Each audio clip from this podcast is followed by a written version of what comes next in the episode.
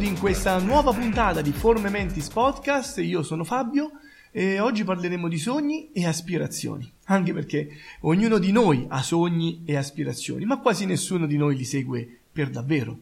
Abbiamo già pubblicato un post su questo argomento sul nostro blog formaementis.net, quindi se hai tempo vacci a dare un'occhiata. Eh, il post è stato condiviso, credo, un centinaio di volte nella prima ora in cui è stato pubblicato, quindi ho pensato bene di approfondire un po' eh, questo argomento in un podcast. Eh, quindi, come dicevamo prima, ognuno di noi ha dei sogni, ognuno di noi ha delle aspirazioni, però quanti di noi in realtà li seguono per davvero? Cosa facciamo in genere? Posticipiamo al futuro, speriamo di fare queste cose in un domani lontano, oppure lasciamo perdere perché in fondo sono solo sogni e la vita vera pensiamo sia un'altra cosa. In realtà è tutto falso, perché in effetti quello che fa la differenza tra un vincente e un perdente è proprio questo. Un vincente vive, agisce per realizzare le proprie aspirazioni, i propri interessi, i propri scopi. Un perdente vive e agisce magari sperando un giorno di poterli realizzare, Certo, se appartieni alla prima categoria, ottimo, va bene così. Purtroppo la maggior parte di noi appartiene alla seconda, perché le nostre credenze sono state costruite proprio in questo modo. Sappiamo che i sogni fanno vivere meglio, ma a volte, al contrario, distraggono. Ricordo una bellissima frase di Roosevelt che dice il futuro appartiene a coloro che credono nella bellezza dei propri sogni. E in verità i sogni distraggono ben poco. Quel che distrae è il fatto di pensarci invece che di realizzarli. E se passiamo ore, ore, giorni a immaginare come sarebbe bello se, come sarebbe fantastico se, e poi non facciamo nulla per realizzare ciò, beh allora sì, è una gran perdita di tempo. Prova, prova a pensare a ciò che hai fatto nella tua vita fino ad oggi. Quante di queste cose le hai davvero volute? Probabilmente tutte quelle che hai poi fatto diventare realtà. Una cosa molto interessante che tantissimi saggi dicono da migliaia di anni è che i sogni e la tua realtà li comandi tu. Ed è assolutamente vero, coloro che credono nei propri sogni, nei propri ideali, finiscono sempre per realizzarli. Disney una volta disse tutti i nostri sogni possono diventare realtà, se abbiamo il coraggio di perseguirli. E infatti Walt Disney è proprio il tipico esempio di persona che ha realizzato i propri sogni. Con l'abilità di saper disegnare un topolino, dei cani o altri animali parlanti, si recò in banca con un sogno, realizzare il più grande parco giochi del mondo. Quella che lui definiva la terra dei sogni, la terra dei giochi, poi cambiata in Disneyland, quanto pensate poteva interessare ad una banca? Cosa immaginate abbia risposto il banchiere eh, a cui Walt Disney fece la domanda di finanziamento? Chiunque abbia avuto a che fare con le banche sa che per qualche prestito deve aprire un mutuo, servono molte garanzie e ti viene da rispondere beh ma se avessi tanti soldi, tanto lavoro e tante garanzie perché mi sarei dovuto rivolgere a voi? E immaginate Walt Disney, entra in una banca, parla col direttore e dice voglio aprire il più grande parco giochi del mondo, la terra dei sogni. Siamo nel dopoguerra, l'America ha vinto, è vero, ma non è ridotta, non è ridotta come l'Europa. Però i soldi scarseggiano ovunque, le ferite di guerra bruciano ancora, le persone non hanno certo tempo da dedicare ai sogni. Quindi il banchiere cosa fa? Ovviamente ride e il povero Walt Disney viene cacciato via. Però lui non si dà per vinto, cerca una seconda banca, una terza, una quarta. Insiste ancora e ancora. Sapete quante banche ha visitato prima di arrendersi? Più di 300 banche. Quanti di noi si sarebbero arresi alla decima, oppure alla cinquantesima, oppure alla centesima? Eppure Walt Disney ha realizzato il suo sogno, Disneyland, che è, so- che è sorta proprio come voleva lui. Perché? Era pazzo? Aveva tempo da perdere? Assolutamente no. Era un uomo che credeva fermamente nei suoi sogni. Qualche anno dopo il vero progetto di Disney, quello che nella sua testa era il completamento del sogno, fu realizzato in Florida. Ma Walt Disney era già morto quando aprì e il giorno dell'inaugurazione un giornalista disse al figlio peccato, chissà quando sarebbe piaciuto a suo padre vederlo. E il figlio rispose sì, ma peccato per te perché non capisci. Mio padre l'aveva già visto. Questo che vedi ora è il suo sogno. Ma per lui non serviva toccarlo, perché sapeva che si sarebbe fatto, e quindi il quando, il luogo non avevano nessuna importanza. Pensa a quali sono i tuoi sogni, a quanto tempo dedichi ad essi, a quante cose vorresti realizzare e non realizzi e chiediti soprattutto perché non lo stai facendo. Tanti grandi uomini e donne ci hanno insegnato che basta credere e tutto è possibile. Eh, Anthony Robbins una volta disse è nel momento delle decisioni che si plasma il tuo destino ed è assolutamente vero un uomo eh, che sapeva solo disegnare un topo ricorda ha creato un impero durante il dopoguerra e cosa puoi fare tu? hai delle doti certamente come ognuno di noi ma per vari motivi perché non le hai mai sfruttate? cosa stai aspettando? se la risposta è tempi migliori beh mi dispiace per te ma tempi migliori non è una risposta adeguata, c'è il rischio che non le userai mai. Nessuno di noi sa quanto tempo ha da vivere, sa solo quanto ne ha vissuto e ricorda che non è mai troppo tardi. Ti ricordo ora una storia famosa e anche abbastanza illuminante. E un giorno un cacciatore uccise un'aquila e ne trovò il nido, sentendosi in colpa per aver abbattuto una madre, e decide quindi di prendere l'uovo e lo regala al suo vicino, che ha un pollaio e pensando che forse le galline potrebbero adottare l'uovo dell'aquila. Contrariamente a tutte le aspettative, le galline si prendono cura prima dell'uovo e poi del pulcino. L'aquilotto cresce sempre di più, diventando poi una magnifica aquila, ma con l'andatura e l'aspetto di una gallina. Non ha mai infatti imparato a volare né a cacciare o a comportarsi come sua natura. Passa così tutta la vita convinta di essere una gallina. Un giorno in cielo vede un magnifico uccello che sfreccia nel cielo. Le sue enormi e possenti ali planano con una grazia eh, assoluta nell'azzurro sconfinato. E così l'aquila gallina chiede alle altre galline: Chi è mai quella meraviglia lassù? Quella, gli risposero le galline, è un'aquila, la regina dei cieli, il più bello tra tutti gli uccelli. Come sarebbe bello, pensò l'aquila gallina, se anch'io fossi come lei, se potessi librarmi nei cieli e andare dove mi pare. Purtroppo non lo sono. Per tutta la vita non provò mai a imitare l'aquila, perché ovviamente lei era solo una gallina.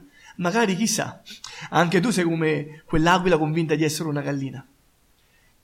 Tornando ad esempi famosi, Abramo Lincoln è stato eletto presidente a 52 anni, ma prima di allora la sua vita è stata un insieme infinito di fallimenti che avrebbero fatto rinunciare chiunque. Lui però ripeteva sempre domani andrà meglio di oggi e ci credeva davvero. E questo ci porta direttamente al secondo punto del nostro podcast, la seconda domanda del nostro podcast, che è ti senti una persona di successo? Non perdiamoci in chiacchiere teoriche, quindi inizio subito rifacendoti la domanda. Ti senti una persona di successo? Alcuni potrebbero rispondere sì, assolutamente, mi sento di successo perché sono riuscito a fare molte cose nella vita. E altri potrebbero sentirsi di successo perché sono riusciti a realizzare alcuni dei loro desideri, avere una famiglia felice. Altri potrebbero rispondere no, io non mi sento una persona di successo. Beh, in questi casi rifaccio la domanda, come fai a saperlo? Ma soprattutto, cosa deve accadere perché tu ti senta una persona di successo? Forse sei una persona che ha bisogno di sentirsi dire di essere di successo. In questo caso reputi importante il giudizio degli altri a scapito del tuo, ma se non appartieni a questa categoria, allora può essere che hai in mente altre regole che ti impediscono di essere la persona che meriti di essere.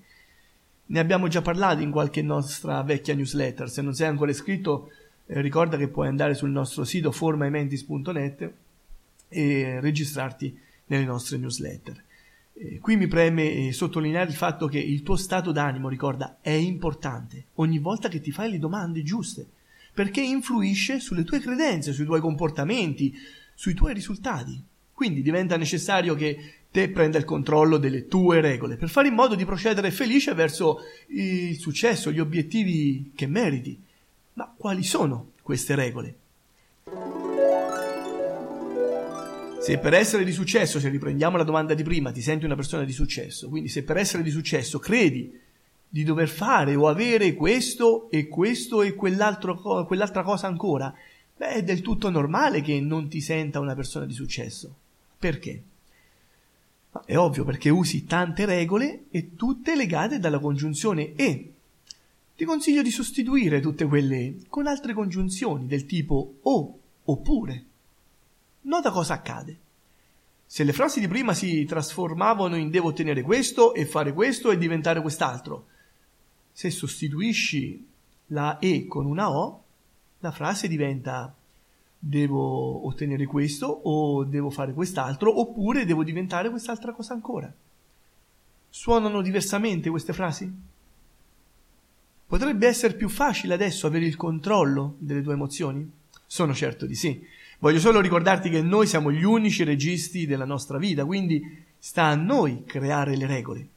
Non voglio dire che le regole che ognuno di noi ha eh, non siano importanti, anzi, le regole stabiliscono quello che per noi è piacere o dolore, ma dobbiamo avere il controllo di queste regole.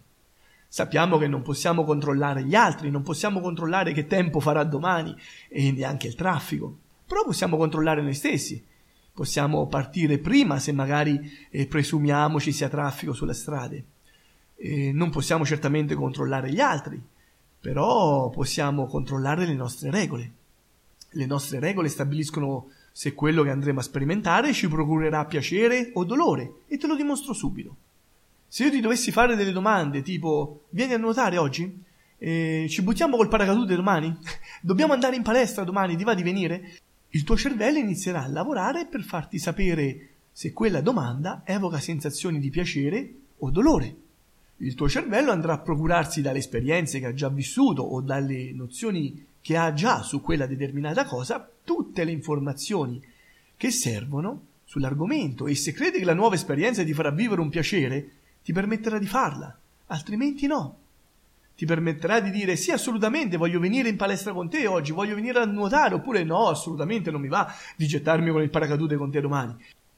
Quindi focalizzarci su quello che c'è di positivo intorno a noi ci aiuta nel raggiungere i nostri risultati.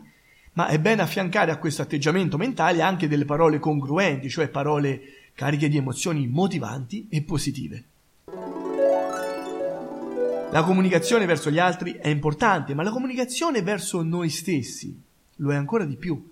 Il saper comunicare con la nostra parte inconscia è una qualità che si può apprendere al pari di ogni altra cosa. Esistono infatti parole che emotivamente sono molto più cariche di altre, anche se enfatizzano poi lo stesso concetto. Ad esempio, eh, se dico a una persona non credo assolutamente a cosa stai dicendo, oppure le dico sei un bugiardo, in pratica esprimo la stessa cosa, però da un punto di vista emotivo totalmente differente. Dire mi spiace di aver fatto tardi, però ho avuto un piccolo contrattempo che è sempre meglio che dire non puoi capire che razza di sciagura mi è mai capitata. Le persone tendono ad enfatizzare molto di più le parole negative eh, piuttosto che quelle positive. A volte anche quando devono descrivere eventi bellissimi. Cosa, cosa succede? Capita che usano proprio terminologie negative. Ti faccio un esempio. Eh, a quando è capitato di domandare ad un amico come è andata in vacanza, come ha passato il weekend e ha ottenuto la risposta è stato bello, da paura. Oppure è stato bello di brutto. Cosa significa? Da paura di brutto sono parole eh, non positive, non sono proprio delle parole molto belle. Eh, quindi cosa accade? Accade che abbiamo poche parole per descrivere delle cose molto belle e questo ci rende molto più esperti nello star male che nell'essere motivati e nel sentirci bene, perché mh, linguisticamente parlando quante più parole conosciamo per descrivere un evento, tanto meglio lo conosciamo. Te lo ripeto, quante più parole conosciamo per descrivere un evento, tanto meglio lo conosciamo. Quindi se usiamo parole come è stato bello da paura oppure di brutto, ovvio che cominciamo a descrivere la nostra realtà usando delle parole negative. Cerchiamo di abbinare delle parole motivanti, delle regole che ci facciano respirare, che ci permettono di prendere il controllo della nostra vita. Le regole sono una specie eh, di scorciatoia che usa la nostra mente per farci quindi prendere proprio delle decisioni in maniera abbastanza veloce. È importante quindi costruirsi quindi delle regole molto potenzianti, che ci assicurino di controllare la nostra vita e non di essere governati da essa. E per oggi ci fermiamo qui. Se ti è piaciuto eh, il podcast eh, puoi mettere una review a 5 stelle su iTunes oppure puoi ascoltarlo se vuoi su Spreaker lasciando un commento. Noi ci sentiamo nella prossima puntata di Forme Mentis Podcast e ti auguro una buona giornata e chiudo. Ciao!